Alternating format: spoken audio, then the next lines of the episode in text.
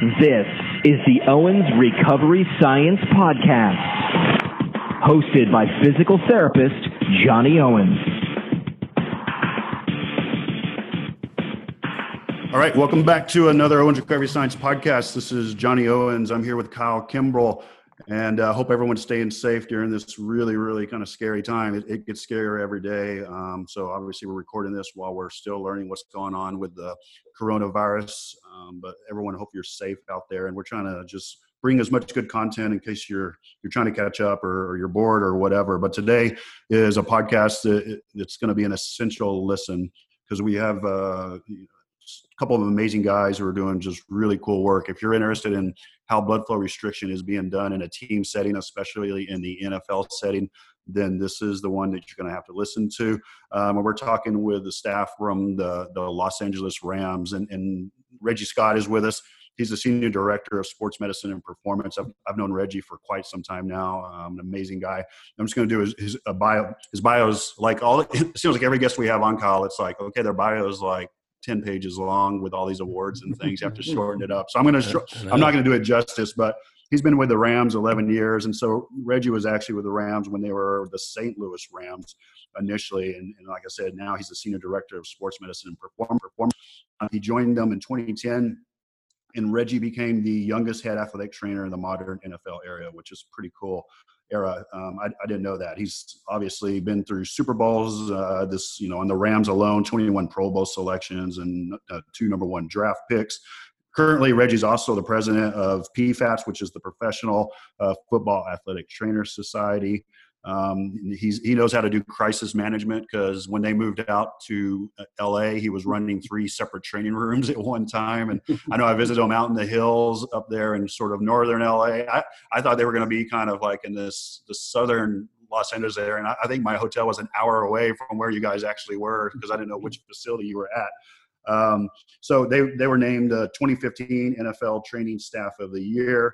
Um, and also before this, Reggie's been in Super Bowls with other teams. So he was with the Carolina Panthers, which are good friends of ours. Been some changes up there um, as well with what's going on with all the coaching staffs um, and Tampa Bay Buccaneers. So right off the bat, Reggie was was dealing with two Super Bowl contending teams there, um, and, and he went to the University of, of, West Virginia, which I didn't know as well, man. Big Twelve, baby.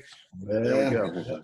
All right, and then John Hernandez who I've known for a while as well. First time I met John, it was in I think freaking February in Buffalo, New York, when he was with the Buffalo Bills, and exactly I, I, did right. this like yeah, you know, I, I did a post Super Bowl kind of. I went and did the Steelers, I went up to the Giants, and I went to you guys, and that was all in February. And a in a, a, te- a South Texas guy should never do that trip because I, I, thought I was going to die of, of cold. Um, and John too, he's a Southern Cal guy, so he wasn't in Buffalo super long either. Yeah, yeah. Um, winters so, in winters in Southern California a little different than uh, winters little, in Buffalo. A little different, yeah. So he's he's been. I can't believe it's been this long now, John, with the Rams for five years now. That's, that's very cool. Um, was also actually before Buffalo at, at Carolina, and I, I, didn't know this either, man. You undergrad at University of Delaware? Yes, sir. Cool. I was just there last month. Um, I presented at their sports medicine conference. My first time there in Delaware. Oh, so, cool. Uh, cool. We went cool. to that little strip down off of campus. It's almost like Sixth Street in Austin. Yeah, yeah, Main Street. Yeah, Main that's where Street. it goes down. Yep. I felt old, man, but I, I, got it down. I barely made it home to my hotel that night. Um, but but yeah, it was good. And then obviously, Johnny, uh, Johnny, I'm from Delaware too, man. So Delaware, Delaware too. The yeah, smallest. From, I mean, from Delaware. I think my San Antonio is as big as y'all state, and both you guys yeah, are from there. Yeah, is, is yeah you get top to bottom in about three hours. So yeah, yeah, like all the Fortune 500 companies are like registered there. But but University of Delaware was beautiful and, and really cool to see. So yep. I had fun. And then John um, went down, was at the University of Southern California, which, as everyone knows, we do a lot of work with as well. So welcome, guys. Um, Appreciate it. Thank you, man. Thanks for having us. Yeah, thank you for having us. have you guys on. We've been, you know, we always talk a lot offline, and we learn a lot from you guys, and I, I think we're able to share new stuff.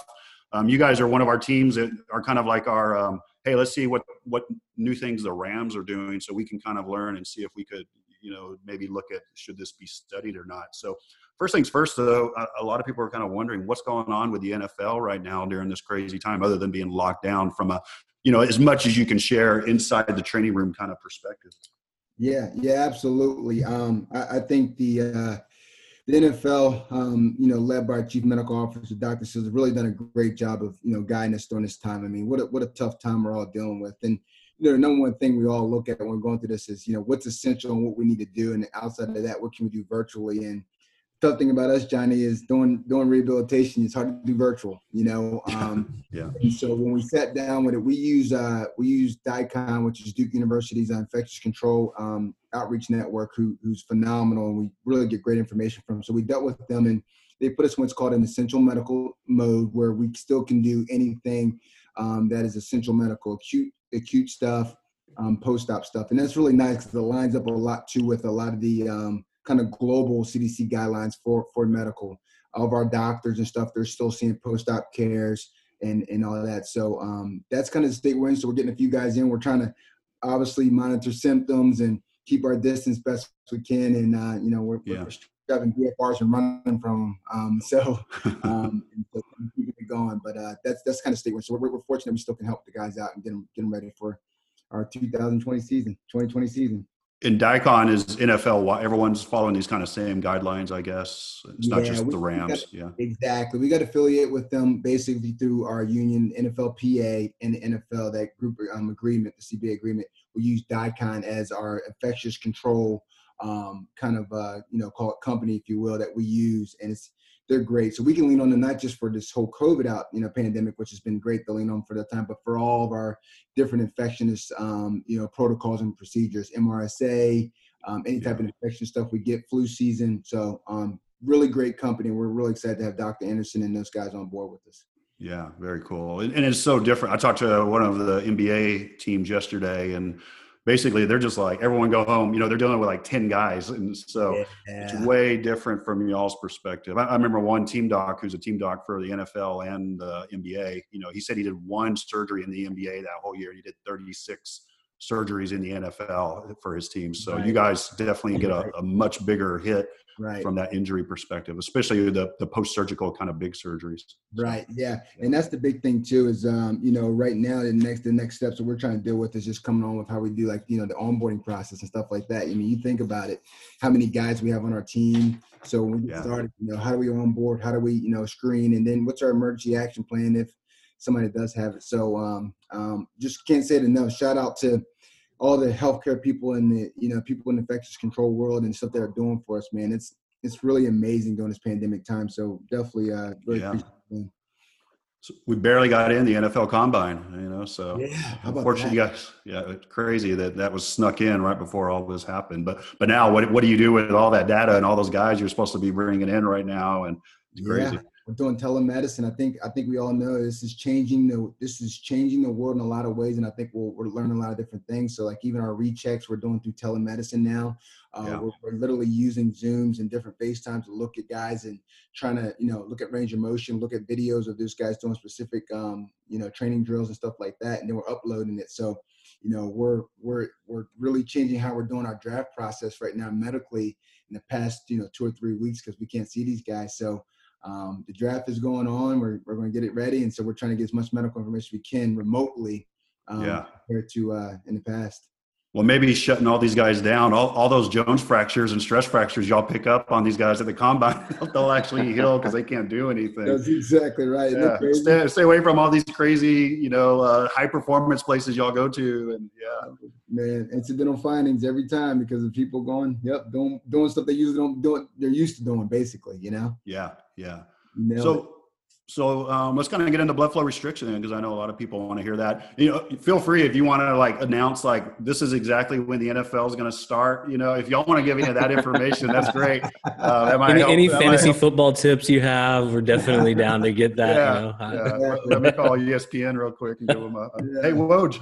Um, all right. So, but yeah, Reggie. So years now, I, I, can't remember exactly when we all linked up, but but we started. Uh, we did a, a, worked with you guys, a private training down there. You know, you, you kind of showing y'all's collaborative effort. Y'all even had some of the Cirque du Soleil people there yep. as well. Yep. Um, John Myers was there, who's a yep. really big name, works with the Clippers and, and that whole organization now. So kind of shows the Rams already are collaborative in the way they do things. And so um, you just kind of give us, let's talk about rehab first. And we're going to talk about some of the recovery type stuff and other things y'all are doing.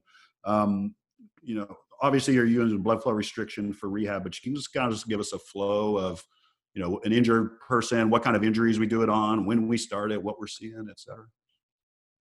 Yeah, yeah, yeah. I kind of I'll kind of jump off and kind of give a global view, and obviously I think uh, Johnny can definitely jump in there too. Obviously, one of our physical therapists on staff, and, and really, you know, I, I give Johnny a lot of credit. He's one of the forefronts of really bringing it to us. Um, I obviously used it at Buffalo, and he came to us, and and obviously I knew about it. Was still trying to feel it out a little bit. I think that's the big thing people when they first heard it is you know you know how safe is it and stuff like that. And and, and Johnny was all over it, and then we brought you guys here. So, um, and we've been using it now for gosh, John, how long now? I mean, yeah, I mean, since we got here, so four, right? like four years, four or five four, years. Four, five yep. years, and yeah. he had absolutely exploded with it. So, um, but globally, Johnny, um, looking at this thing uh, from a rehabilitation standpoint, probably the primary area for us is a lot of our lower extremity stuff. You know, we have a high level lower extremity injuries. Um, so obviously our, all of our post post op stuff, ACLs, um, all of our knee stuff, our surgical stuff in the ankles, Achilles tendons, um, you know, obviously our high ankle, um, even post injury stuff. Obviously, soft tissue too. I think it's a big, big component of us. We use it there from a rehabilitation standpoint, from post injury there. Um, upper extremity wise, um, probably um, yes, we do do uh, a lot of it with our labral pathology stuff. Um, but you know, just based on demand too, we just you know we have a lot more lower extremity injuries. So that's kind of that's kind of the world we use it in. Um, but it is a it is a daily regimen of our of our rehabilitation. Uh, it's in our it's it's it's in everybody's uh, you know progressions. Um, and and you know it is it's been a game changer for us from a standpoint of it truly does allow us i call it basically a rehab hacker you know it really allows us to do things before we can do things. And um, there's not too many things out there that i would call a rehab hacker. And uh, you know i tell i tell my my uh, staff and i tell my athletes all the time it's probably in the last you know i guess 15 to 20 years that I've kind of been doing this, you know, two things that I can think of is, you know, unloaded running, right? The AlterGs, the HydroWorx, and and I think BFR are probably the two yeah. things that truly have hacked uh, rehab and allow us to to be really creative and get ahead and do some things in a safe manner. Um, and so really really cool about that. Johnny, you want to get in a little bit of specifics of some of how we do some of this stuff from a physical therapy standpoint? I think would be really cool. Yeah, yeah. Um, like Reggie mentioned, a lot of the stuff that we do, um, BFR is you know inherently incorporated in it. You know, when players hear that sound, like, okay, yeah, I know I have BFR, or um, they say they're kind of waiting for it almost as well because they know it's going to be part of the regimen because they see other players using it and they know you know it's on the horizon. So know, like Reggie mentioned, we use it for a, a number of things post surgically. I think you know one thing to note post surgically as well. You know the the group we use with Dr. ElAttrache, uh, Dr. Banfi, and um, Dr. Patopoulos. You know, I think working with you, Johnny, as well. They have you know are a proponent of it as well. So they're even asking, "Hey, have you started BFR yet?" Yes, it's okay to start BFR. Um, we should start this, you know, at this point. So I think that's really cool for us to see on our end that the surgeons are um, proponents of this and um, advocating for this um, because they also realize the benefit of it because um, they see the benefits later on in you know six to eight weeks they see a post-surgical ACL rehab and they see their quad zone has you know hasn't lost much since surgery and um, i think that speaks volumes um, to the progressions and you know i think overall that that makes them feel comfortable with progressing stuff maybe a little bit sooner not to say you know we're necessarily pushing um, the needle and reinventing the wheel but you know if we can improve function early on can we start to progress a little bit more aggressively and I think they feel comfortable once they see that with these guys that are surgical, and um, to have them on our side, being able to push some of this stuff, and also the players feeling the the benefit of it as well. You know, it's hard to BS to players, but when you know they're just about to tap out after that 45th rep, um, they know it's real and they can feel it, and I think that really drives the buy-in. Is when players can see it and feel it, they're pretty bought into you know any kind of sort of rehab in a modality might introduce them to, and uh, BFR is definitely the one that you know takes the cake when it comes to really getting the buy-in from players. That's what's nice is you know you've done something. There's never like a you know well I wasn't sure if if if I did anything because you know it and the player knows it. If it's done right, by that 45th, 50th rep, they should be feeling like you're doing something to them as well. So and, and I and I love your point. You know, having the orthopedic group on.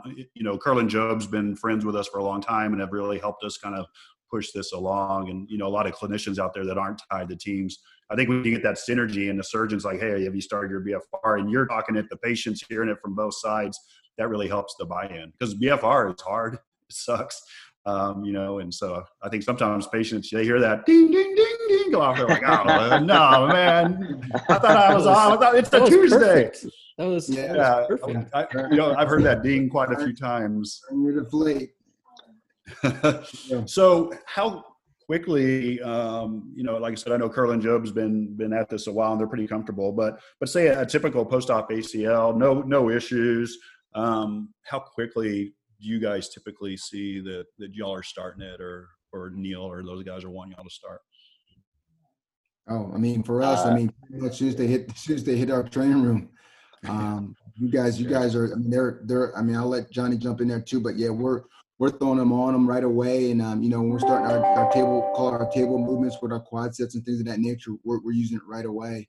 Um, and so that's the great thing about it. When we start our, um, you know, straight leg raise program, stuff like that. So early acutely, we're using it, um, right off the Okay. bat. And, uh, and it's amazing. Um, you know, you can just see that, that that that activation component of it, which is I think you know we'll probably talk down that road there. But I mean, it's mm-hmm. cool, amazing. Just we're not, you know, we look at it so much from a hypertrophy standpoint, but I think even from that, just that you know that type two muscle recruitment that we get early on is really cool.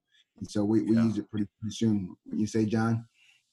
Yeah, yeah, you know, I- think especially for you know post-surgical cases of the knee, and also distally, if you look into the ankle, you know, say we have a a, a player who had a tightrope procedure or you know a um, RIF distally into their ankle, you know, being able to do proximal strengthening and be able to do some of those things early on with the BFR with low load, um, we've seen really great benefits from. And you know, once, especially kind of going back into the uh, bone remodeling and bone healing portion of it, you know, guys who are non-weight bearing and have to wait to put their weight down on the on the ground uh, to be able to maintain um, some of the muscle uh, hypertrophy and strength and you know mitigating some of the um, atrophy i think is really important once they hit this milestone of yes i can start to progress weight on the ground um, Yeah. that seems to go a little bit more seamless in regards to you know everything's a little bit more activated and everything has a little bit more girth to it than it did if it was completely atrophied and we're Yeah. trying to mitigate some of that stuff so again going back to being able to get those functional milestones a little bit more smoother i think is really cool to see um, yeah. with bfr and, and the lower leg component is is really a, a big one that so the the most injured long bone during the wars is the tibia. And so we were doing this primarily on people with lower leg injuries initially. Um, we weren't having nearly as many you know knee problems. It was all ankle fractures tibia fractures from these ieds that would blow them up in their humvees and, and things. And so preserving the calf was was huge for us this, this is something you never see that cam boot comes off and the, the the patient has a freaking tibia for a calf muscle, you know. Yeah. And then from a performance standpoint, you know, the calf is such a power producer in, in athletics and, and also decelerating the tibia um, for cutting and things like that. So um, it sounds like you guys are using it quite a bit in these lower leg injuries as well, um, ankle fractures Yeah. and things like that. Yeah, I think the cool thing about that too is, um, you know, and I talked to Kyle about this. We had we had a talk about a couple weeks ago. Is even the bone remodeling of that. Like, you know, it's funny you just talked about the fifth metatarsal fractures. We have, um, we have, you know, we have had a couple. We have one now that we're dealing with that. We're, you know, we're even seeing what kind of bone benefit we can get from it. You know, getting some Yeah. of those um, them bone markers to help with healing, along with Yeah. decreasing some of these um these these kind of bone reabsorption markers. So you know, we're looking at it as, as we're getting this CAV and getting, you know, some of these things going. You got these RIS or we got these, and you know, fifth metatarsal fractures, uh, you know, Johnny, they those suckers are tough to heal, man. I mean, Yeah, they are. don't have yeah, they are. they, they don't have the bone, uh, the um, the blood supply and stuff that we need, and so that um, we know we're thinking in our head too that you know we're increasing our BFR um, dosing. You know, sometimes too, like you talked to Kyle about this, doing it twice a day. Just hope to maybe be getting some stimulate some bone remodeling, um, Yeah. you know, factors with it. So I think that's even a cool another nugget that we're getting that benefits from that. You know. Yeah, that's that's what I said. Is this this is like twofer? like, okay, I'm gonna do this. Um, and by the way, we're gonna hopefully keep your muscle quantity and quality. But at the same time, maybe we're also getting this extra bone benefit, and, and more and more data might be pushing us that direction. You know, we always kind of talk about Brad Lambert's ACL paper or study that's wrapping up that showed preserving bone. Um, and that was the big thing for us at the DoD is everyone had a bone fracture, and so you know our biggest funded trial is a femur fracture trial. So we're hoping all the studies are on on dang hold right now. Um, but we also have a stress fracture trial and an ankle fracture trial, and, and now also um, we work with with Bob Anderson up there at Bellin, um, and and so we're hoping he can kind of get some studies going. To, he has such a high volume of these met fractures to see do we need to do it twice a day to really in the early phases to stimulate some bone it'll be pretty yeah. cool we're actually writing a book chapter for bellin right now um, so awesome. cool stuff yeah so when about and you the cool thing too is you had really good buy-in on the strength side of the house um, so Ted Rath yeah. was there. Now he's, I'm supposed to be in Philadelphia next week with Ted. That's not going to happen now. Um, yeah, he, he, called me. He called me, asked for your number. I said, "Oh yeah, he's taking he's taking it to Philly with him." I almost, I almost gave him the wrong, almost gave him the wrong number. I was like, "We got to play Philly this year." yeah, I, don't want I know. Well, that's what happens. You know, it, you you guys spread out and starts proliferating. So all this knowledge yeah. is going to go out no matter good, what.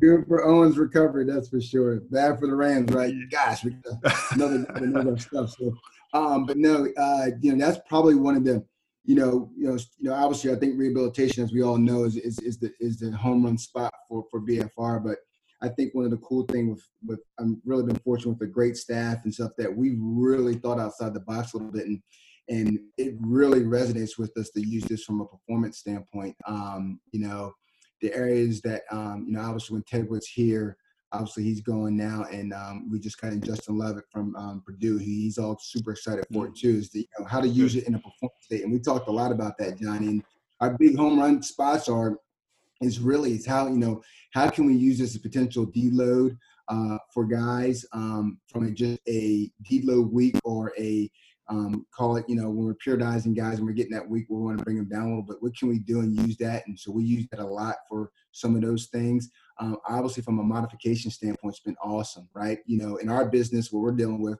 you got the arthritic knees, the ankles, um, you know, a lot of different variations there. You got some, you know, low back stuff that we're doing with some of our big guys that we have able to decrease load, right, um, and and still get some of these you know, hopefully hypertrophy effects that we want, and also too, you know, the the, the feeling state these guys like they got a good pump in. I mean, that's that's, I mean, it's it, we all know it's anecdotal, but that's really important, you know, for these guys from a psyche standpoint. So, um, you know, using it there and, and being creative there is is really exciting. I we get our new facility. I keep telling you, I, I really want to figure out how we can, you know, rack system stuff like that, where we're we're really BFR as part of our performance training side just as much as it is rehab side. Yeah, very, very cool. Can you talk about a little bit of like maybe some of the the force plate testing that, that I heard you guys were doing with using ischemic preconditioning and stuff like that? Um, and we've talked about ischemic preconditioning uh, in the past. Yeah, yeah, yeah. It's cool. Um, you know, when I was doing a little bit of research on ischemic preconditioning, I reached out to Kyle to you know send me a couple of papers, and you know, it was funny because it was all you know science and all this stuff and way over my head science. so it took me about a few days to really yeah took me about a few days to really wrap my uh, my head around it but it was cool to you know kind of grasp that and then be able to apply it with some of the things that we're doing you know one of the main things that we try to incorporate it with is you know pre-activity or pre-practice and using those same principles to be able to warm guys up or help to facilitate that warm up you know, we always talk about, you know, getting the blood flowing and moving around. What will, what better way to get the blood flowing than to stop it and then your body, you know, give you more blood. Um, I think is yeah. really cool. And, you know, trying to reinvent how we think about a, a true warm up. Um, so I know the setting on the BFRs and I know the literature talks about, you know, three, three rounds of five, five on, five off. Um, you know, I won't kind of go into the details of it, but, you know, we've modified that a little bit to be more uh, conducive to pre-practice um, warm up times because sometimes that time mm-hmm. frame is a little bit shorter. And we've gotten awesome feedback from the players. You know, players who come in and say they have heaviness in their legs, or it kind of takes them up until say the first period, which is about 30 minutes into practice before they start to feel like they're going. They start to feel that right away. and that's within you know maybe a fraction of the time that it takes to do a full IPC um, protocol. And mm. to get mm. that feedback from multiple players, multiple skill position players, multiple players that put a lot of volume on their legs, you know, probably putting about like five, six thousand yards on their legs, for them to feel fresh right away and maintain that throughout the whole practice um, really spoke to them and spoke to us as well. Um, so to get that feedback was really cool. Um, guys started to catch on. You know, you know, it's kind of same with everything. They see someone yeah. do it right before practice, like, hey, what's that? Let, let me get on that, and then that kind of helps um, the cycle of the buy-in. And then again, then they start to feel it, and then you know they're truly bought in. So you know, it's kind of that um, mental cycle of hey, what is that? What's this player doing? What's that guy doing? Let me give it a try. And then, you know, we don't try and push it. You know, we try and have it speak for itself and the results speak for itself. And once they feel it, you know, we're confident that they they like how they feel afterwards. And you know, obviously we have some guys that say, you know what, you know, that I didn't quite feel right. Uh, that didn't quite feel as good. Um, yeah. But you know, to kind of go back to the um, the force plate stuff, um, you know, when we use ForceDecks for some of our return play return to play testing as well as to um, track fatigue, you know, guys would warm up just on the BFR. We kind of did this anecdotally, just a little bit of a you know in-house experiment, and that was their whole warm up. And they're compared to a traditional warm up of just say bike and you know some miniband stuff, they actually jumped better, just you know with the BFR. And you know to see that you know, are you truly really getting, call it, you know, type two uh, muscle fiber recruitment, and you're doing a powerful movement? Maybe you're just being able to recruit those fibers a little bit more effectively, so that with this power movement assessment, um, you're looking at it, you're, you're truly getting a, a good um, assessment from that or yeah. you know is it just you know you're really getting the muscles warmed up and you're getting blood flowing as you can say. Yeah. Um, so you know, kind of thing we just messed around with, but it, so far we've seen really great stuff with it. That's and that's that's cool that you actually have the force plate data to to see this kind of objective measure that they did go up higher. Um, you know, there could. You know, we always like, is there a placebo or something? You definitely know if you had IPC done to you, you had something done to you. Um, but but it is still that's a pretty objective measure. And and I like your point.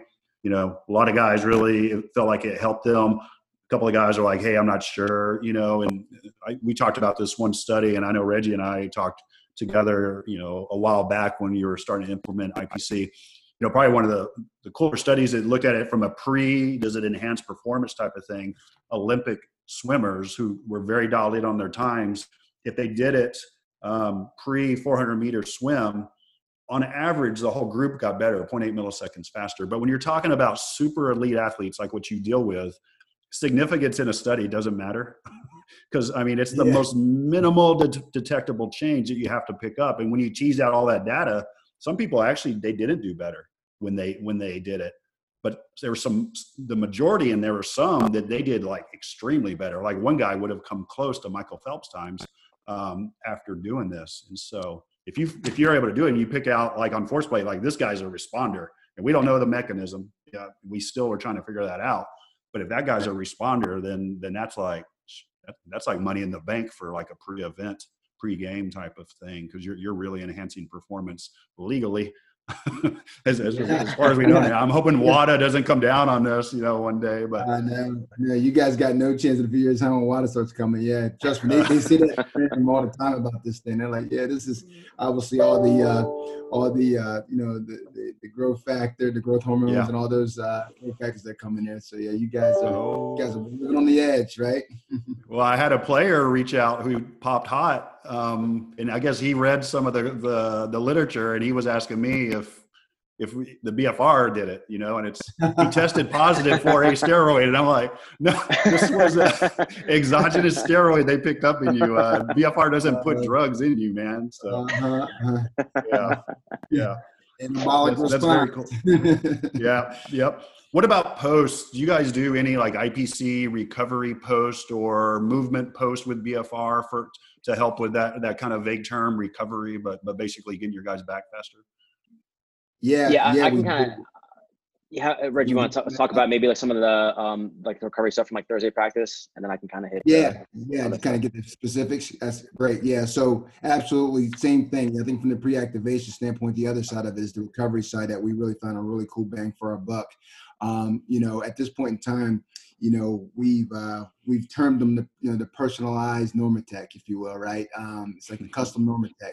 Um, it's kind of the cool name that we all say around in our training right now, but basically um, you know, we have we we obviously kind of use some of the same settings, the IPC stuff that we can get these guys down and and and, and lay them down and and, and get those uh, cuffs on them and just do a a, uh, a quick recovery with them uh, with the cuffs and and you know the anecdotal feedback that we're getting from these guys is I mean they feel like once they take the cuffs off um, they're getting just this profusion of blood their legs feel fresh I mean some of these guys talk like feel like they didn't even practice um, so just a mm-hmm. lot of great that positive feedback, and I can't say it enough. You you kind of nailed it when you're talking about elite athletes. They're so in tune with their bodies, and I always mm-hmm. tell people all the time when it comes to our products that we use, people come all the time and say, "Hey, we got this, we got that. You got to use this." And I always say, "They said, you know, what do you think about it?" And I says, "Trust me, I'll let you know if it works because these players know, and they'll tell you either way, one way or not. And and the yeah. feedback we've been getting from a recovery standpoint has been awesome. I mean, and we started doing it now. We're on our Thursday, which is our peak day. So you know, Wednesday practice is kind of a lead-in day. Thursday is kind of our peak day. We'll bring it down Friday, kind of high intensity but low load. So that Thursday post practice, we really want to start getting these bodies turned over, you know, globally with the guys. So um, working with the staff, we come with this called post post recovery Thursdays, where we get them in, and soon as we uh, we get them in, we will do a 10 minute active recovery movement by a light bike, um, and then we will get them in a, a, good postural position. We got these postural beds that we kind of use, and put the BFR cuffs on them and get them recovery. A couple things we we're really big on postural awareness, postural care. I think obviously getting the body in a good spot to almost kind of get a little bit of a sensory deprivation, you know, get the bodies to turn off a little bit by getting them in a good postural position. So you're getting that brain nap, you're getting a little bit of recovery there and then we had the BFR cuff. So, you know, you're talking about getting this lower extremity, systemic recovery, active recovery. We know all the research out there on that and how big that is. And then obviously having that posture control, we've kind of developed this really cool rhythm um, with using BFR and getting these guys back. And, and, and, these guys come back Friday. They feel great going into the game Sunday. Um, mm. so, um, and then Johnny had some cool, other cool things, I guess, from the recovery standpoint that, you know, you might have saw or yeah. See. Yeah, you know, it's funny. Um, so we started implementing this, and then I listened to your podcast about IPC, and then you know, talking about that that long term window about. So basically, Reg, with, with this, um, whether um, there's two windows, I guess IPC really works in. It's within two to four hours of um, mm-hmm. about. So you know, doing pre practice, or you know, within 24 hours where you do it right after. And one of the studies they looked at is that they actually found benefits and they were able to blunt some muscle damage and the effects of you know exercise induced muscle damage up to 72 hours after that bout if they did BFR right after the event. And to me, I was like, dang. So I guess we kind of did it without really knowing. Is yeah. you know we're kind of getting that benefit of Thursdays our hardest practice. We're trying to get them turned over by Sunday. You know that's yeah. within you know 72 hours. You know you're hoping that the effects of a really hard practice don't affect Sunday, but you yeah. also need the hard effects of a Thursday practice to really try and get them to their tissue to adapt for right, them yeah. to hit you know higher speeds and higher loads so that you know by sunday they're feeling really really good. And for us to be able to implement that you know without really truly knowing you know some of that stuff i think that's really cool that you know it backs it up a little bit in terms of timing in regards to how we implement it as well.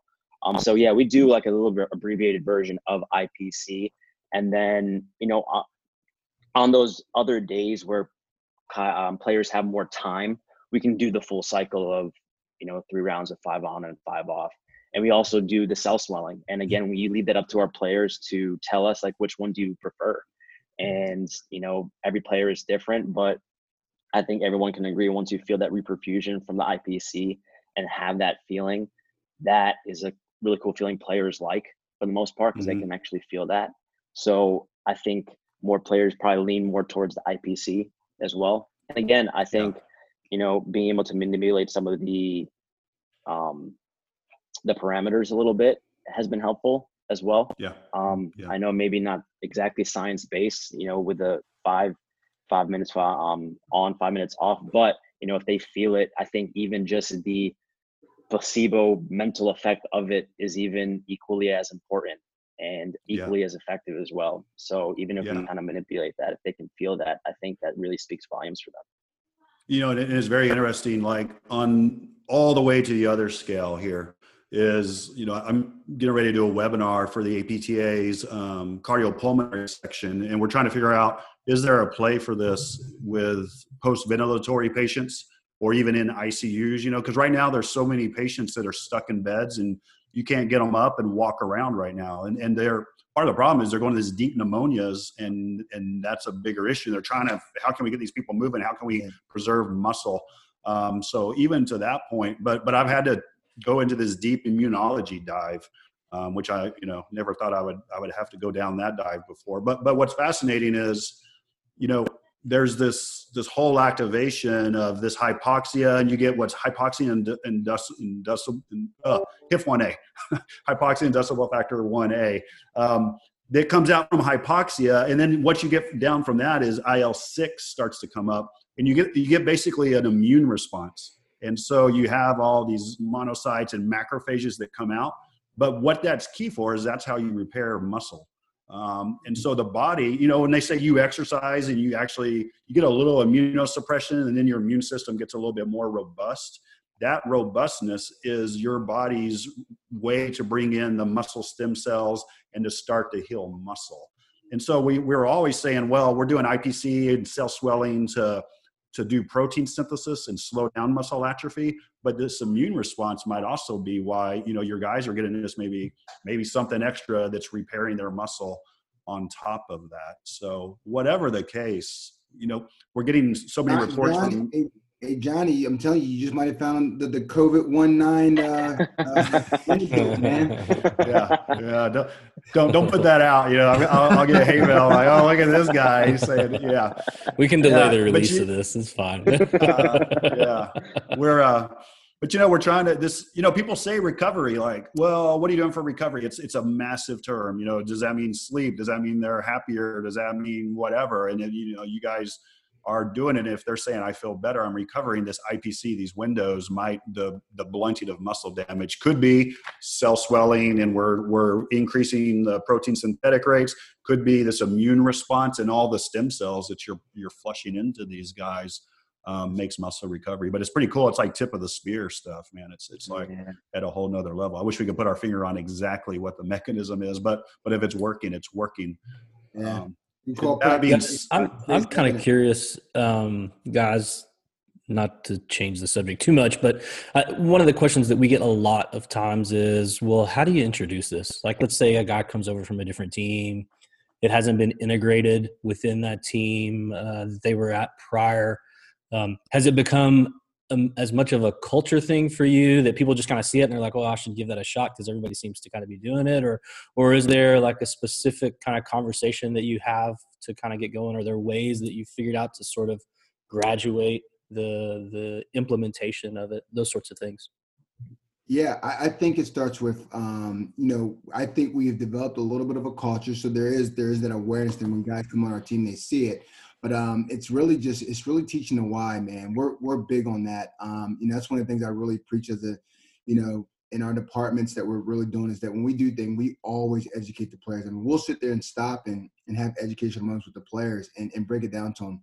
These players will buy in it's it's it's you know you get them to weigh in they'll get buy-in so how you get them to weigh in is to have a conversation and, and explain to them and ask questions so we really take our time and really stop and talk about things like that so hey i want to i want to throw this bfr recovery on you you know well well well you know they don't even have to ask why i'm like can i you mind if i tell you a little bit about it and just tell you why we're doing it and he's like they're like you can i i trust you Reg. do whatever you want to do i'm like well no let me let me explain it to you because i want you to i want you to really understand why we're doing this so I don't even I don't even need you to ask me the why. I want to really know. I want you to know what we're manipulating in your body, what we're trying to do, and that really is huge because then once again you you, you get now they come back and say, hey, I want to get that because I know exactly what it's doing, what it's trying to do, and then also they can feel that response. Like is is what he says, is it really working? Is that what's happening? So it's really just education and buy-in. And I think as clinicians, we we probably get really caught up in, in kind of I'll call it robotic rehab, robotic kind of training rooms where we just kind of go, go, go. and we really don't stop to understand sometimes that these players have zero clue sometimes of what we're doing.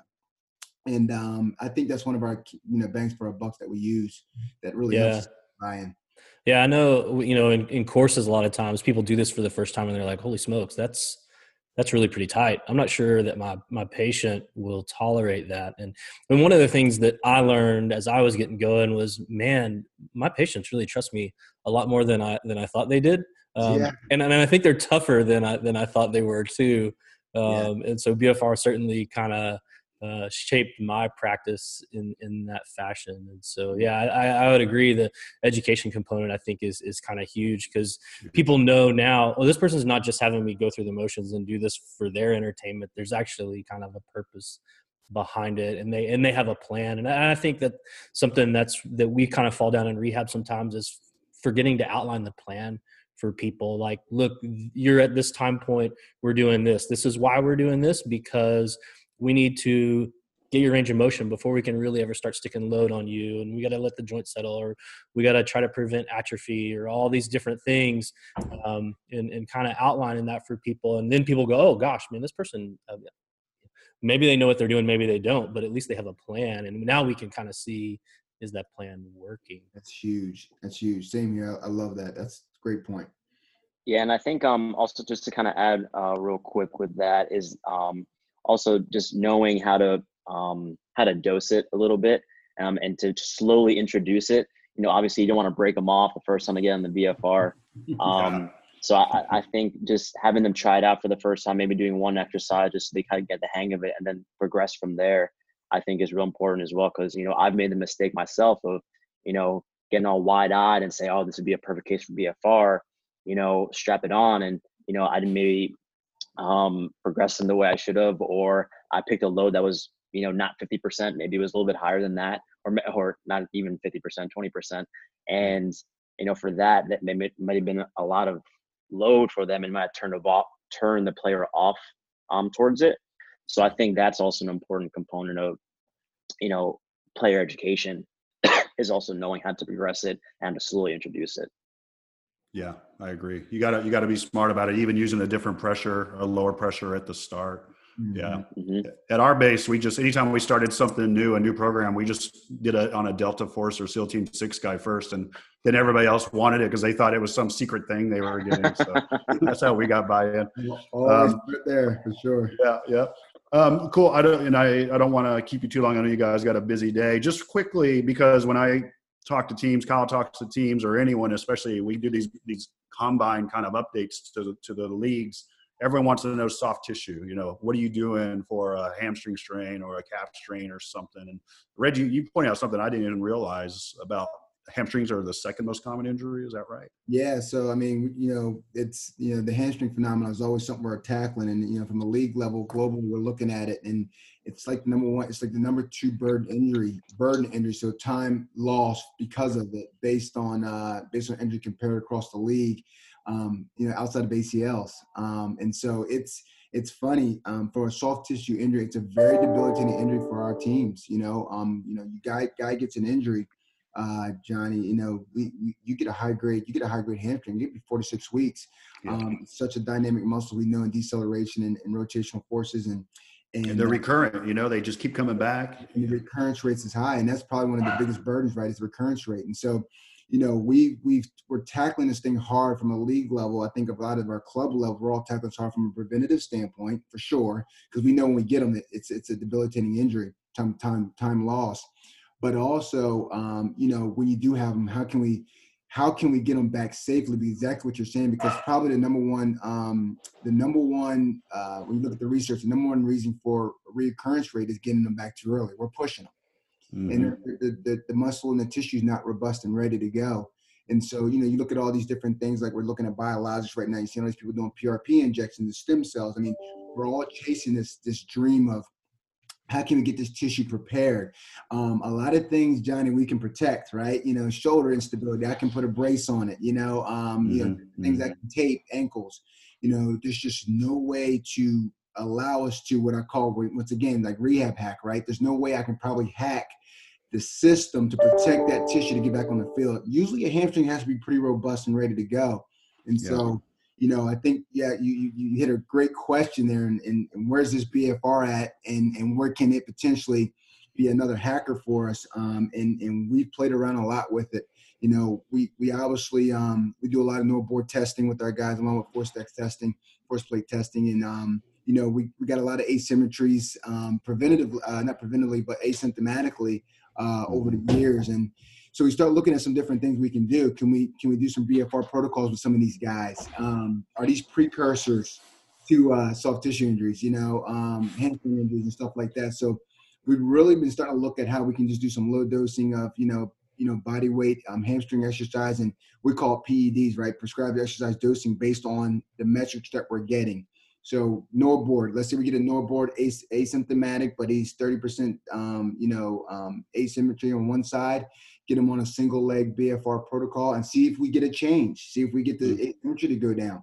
Not saying that asymmetry is a precursor or not, but hey, it's something. And more than anything, mm-hmm. like you said, it's data that we can use, do this and see, what we get, and see what we get back later on with the data and we've done that for a little while. Johnny's done a lot of stuff to lead that, and and we saw some pretty cool numbers. Um, still, I would still we're in the beta stage of it. We're still not showing what we're getting from it.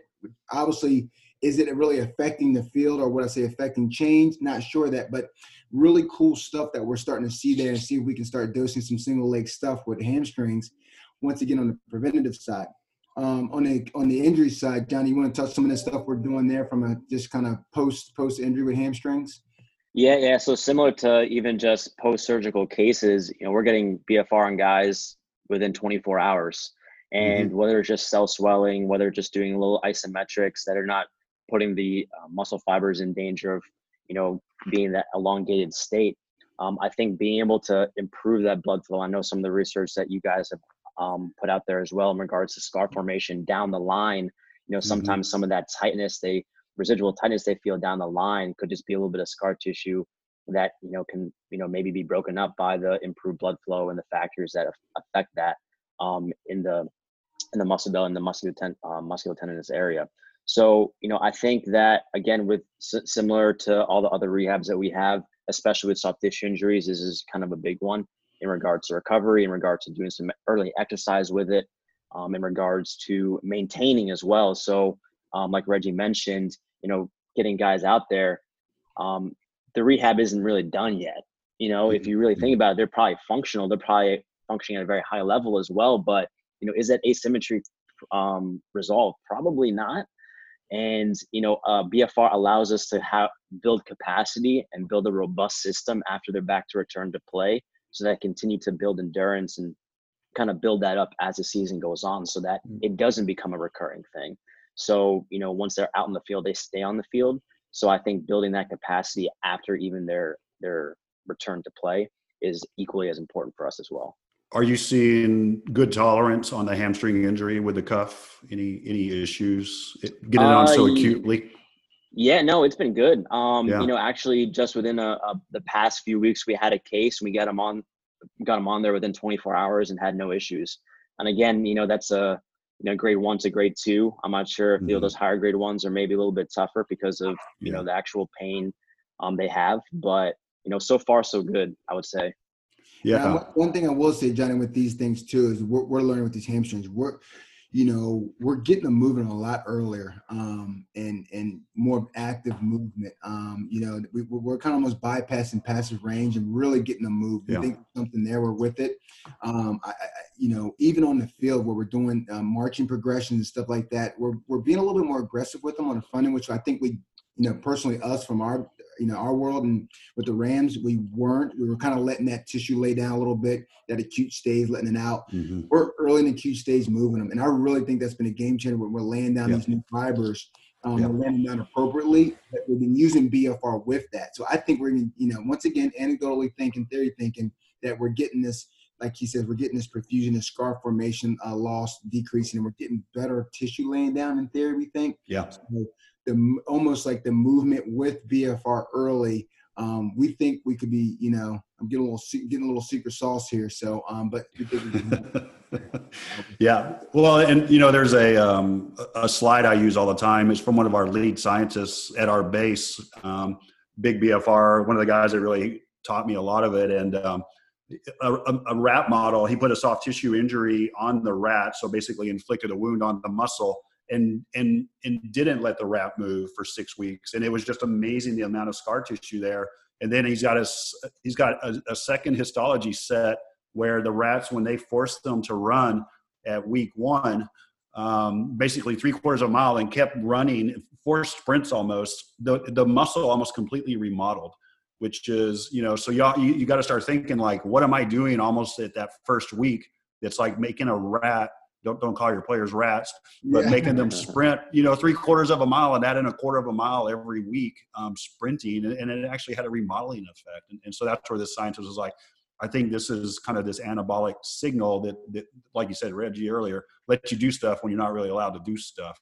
I, I love it. That that really resonates with me in the trench level in the, in the clinic. Yeah. I think that that really makes good sense. I'm glad you shared that with us because uh, yeah. that's what we're feeling the ceiling too. Because we get those guys that we move better, and then when you start doing soft tissue work on them later, when we want to do start doing some of that stuff, I'm telling you, you feel a lot less of the uh, you know the scar that scar tissue that you can feel sometimes with those guys. And I yeah. tell you, that reoccurrence rate a lot of times we'll have two guys will go out there and return to play and they'll have these sensations of they restrained. That tightness, um, yeah. That tightness, but they recover a little bit quicker than a acute strain. It's them breaking up scar tissue, right? It's kind of a, yeah. a self manipulation. So, you know, reducing some of those things I think are, are, are critical for return to play. Yeah, yeah. I remember. I think it was about seven years ago. Paul Silvestri at Florida reached out and it's like, "Hey, man, what do you know on hamstrings with this?" And I was like, "Nothing. We don't get those in the military, really." And uh, he, he was like, yeah, we're, we're starting to see some interesting things with these acute hamstrings. And he was like, what you said, Johnny, he was doing it, you know, almost like 24, 48 hours post, post strain. And so I think a lot of people are real nervous if you're not used to BFR or getting the cuff, you know, on there. Like I've always said, we're doing this on fresh femur fractures, right where the surgery was, where the IM nail is. And um, we're not really having any, any issues with it. So, yeah, cool. getting them moving right away and putting them on there. That's huge. We got. Have you, got, have you guys seen that? You know, maybe you're able to start sticking load across that hamstring faster because you've gotten them more active on the field, but then also more active with BFR. I mean, in my mind, that's just kind of how I think it goes. Um, but I'm just kind of curious your experience with that regard. I I feel what you're exactly right. I feel that what we're seeing is a better subjective um, feedback from a patient feeling better. There's just this, there's this, we're getting these guys are feeling better quicker because of what we're doing early on. That allows us to, what you're saying, is to allow us to do a little bit more load.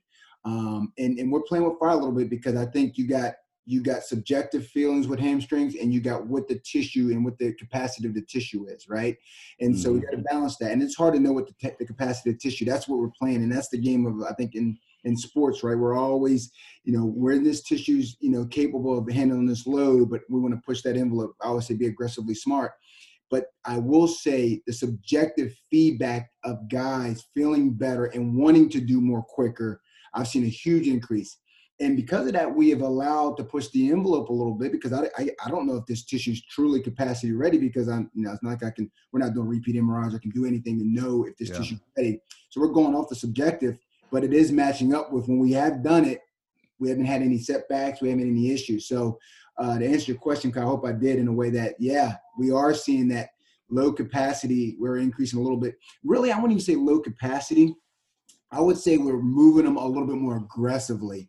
We're doing march progression. We're doing kind of more of high knee progression. We're starting different things on the field. So talk for our progression be like almost like an active range of motion earlier versus it used to be more passive, more of a, or more of a static. Let's get the tissue to heal. We're Some active elongation. Yeah. Active elongation with BFR early. Yeah. We're noticing our progression on the field and some of those things are a lot sooner. Um, then we still we're still probably loading a little bit later. I would say in terms of a load management, we do a lot obviously eccentric stuff, deceleration stuff, but um, movement pattern wise, really cool stuff. Really cool. Just had a, pa- a paper come out a couple weeks ago with uh, U.S. Olympic team guys and, and how they're trying to use some some ultrasound imaging to to understand that muscle capacity um, from hamstring injuries as well. So That's, you know what, John, Johnny. I mean, you're and you're. I think the world of you when it comes to science and stuff. You're you're I call you're the Coach K of science, man. So um, one one big thing about hamstrings that's really tough for us right now is I'd be honest with you, it's re- really our grading scale. I mean, yeah. when you look at our grading scale, I mean, grade one, two, grade grade one, two, and three, we're it is. I mean, there's so many variations of grade ones. I look Mhm. at a ton of MRIs over the years, and I mean, you're talking about when you look at that tissue damage, um, there's so much variation. And so I really think even Yeah. from, even from the post ultrasound kind of start looking at tissue and how it's remodeling and stuff, we still need to go back to the criteria. I think we need to really reevaluate what is a hamstring strain and how we grade Yeah. them. Yeah. Yeah, the most Yeah. recent hamstring or muscle strain review paper actually said that Reggie. They were they were like, you know, the grading scale is it's kind of all over the map. It's almost kind of not that reliable, even when you image with an MRI, and it's really you know whatever the fancy T3 weighted are. It was almost like you know if you were skilled in the assessment of muscle strain and a good physical assessment, you were getting just as good a, a result. You know, and, and then I and I kind of referenced that that Jack Hickey paper to you guys before we got on. Um, but they used they looked at pain threshold training with um, after hamstring strain injury versus not.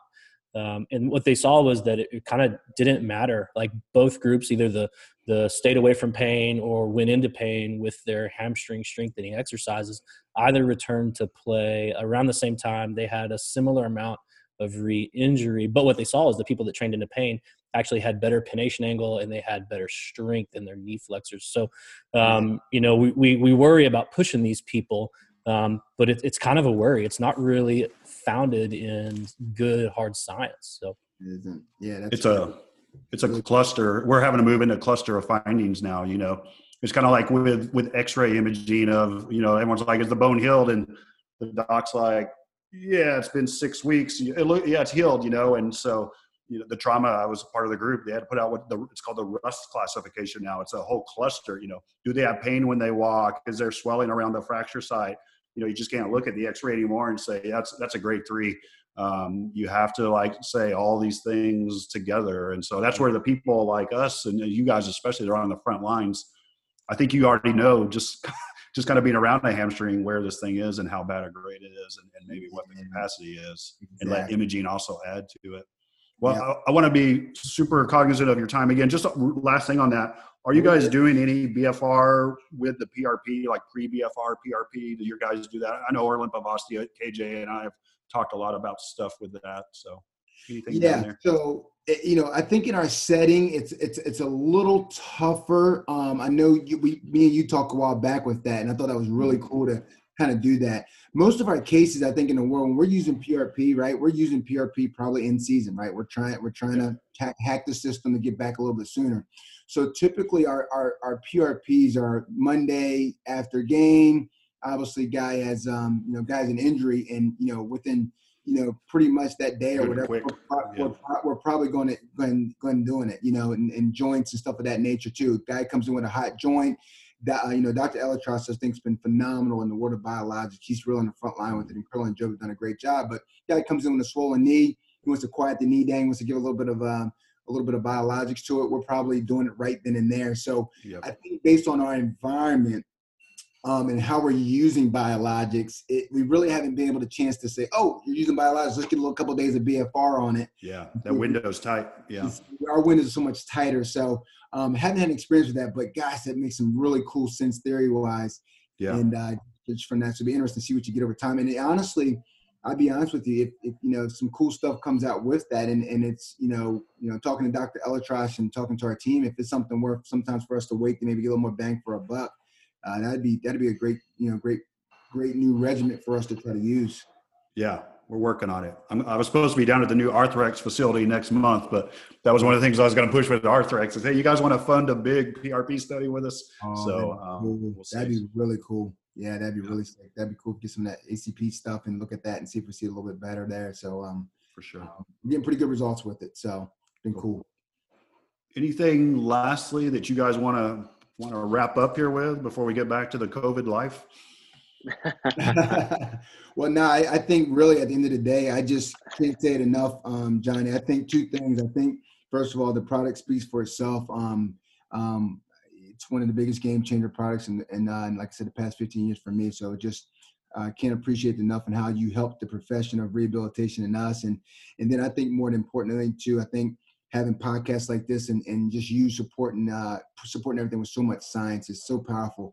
One of the toughest things I think in our world of rehabilitation and a lot of our practice, is we don't have a lot of science behind a lot of stuff that we have out there in terms of modalities. We really don't. Yeah. you know? Yeah. especially a lot of our newer modalities. So for you guys to um, really keep everything science based first and really uh, and, and push it with science is um, very refreshing and and um, and and we can't thank you enough for what you guys do and how supportive you guys are and, and more than anything having us today. It's been really awesome. Yeah, and Johnny, just to kind of add to that real quick, um, to piggyback on what Reggie said, I think the thing that's really cool is, you know, you guys back a lot of stuff with science, but you also are very grounded in your application and Yep. grounded in, you know, what's real.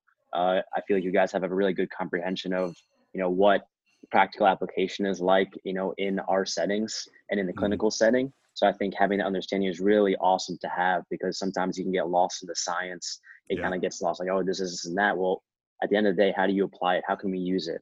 And I think bridging that gap is something you guys have really done a, a great job with. And you know, to kind of see the progression of uh, when we first took the course.